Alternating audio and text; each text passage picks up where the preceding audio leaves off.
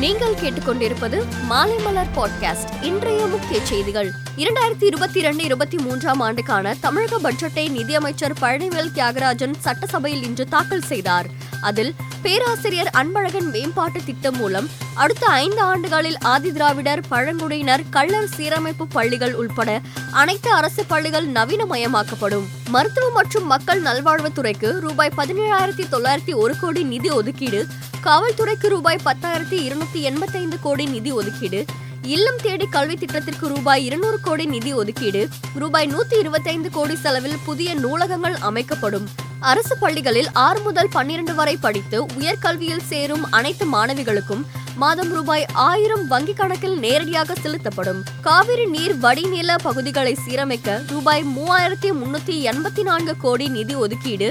London Q பூங்கா அமைப்புடன் இணைந்து சென்னைக்கு அருகில் தாவரவியல் பூங்கா 300 கோடி ரூபாய் மதிப்பீட்டில் அமைக்கப்படும் போன்ற முக்கிய அம்சங்கள் இடம் பிடித்தன. நிதியமைச்சர் பழனிவேல் தியாகராஜன் பட்ஜெட்டை வாசிக்க தொடங்கியதும் கடும் அமளியில் ஈடுபட்டு அதிமுகவினர் வெளிநடப்பு செய்தனர். பின்னர் தமிழக பட்ஜெட் ஏமாற்றம் அளிக்கக்கூடிய பட்ஜெட்டாக உள்ளது என எதிர்க்கட்சி தலைவர் எடப்பாடி பழனிசாமி விமர்சனம் செய்த நிலையில், திமுக ஆட்சியில் 2 ஆண்டுகளில் ரூபாய் 2.28 லட்சம் கோடி கடன் பெற உள்ளனர். அதிமுக ஆட்சியில் மூலதன செலவுகளுக்காகவே நிதி செலவழிக்கப்பட்டது எனவும் தெரிவித்தார்.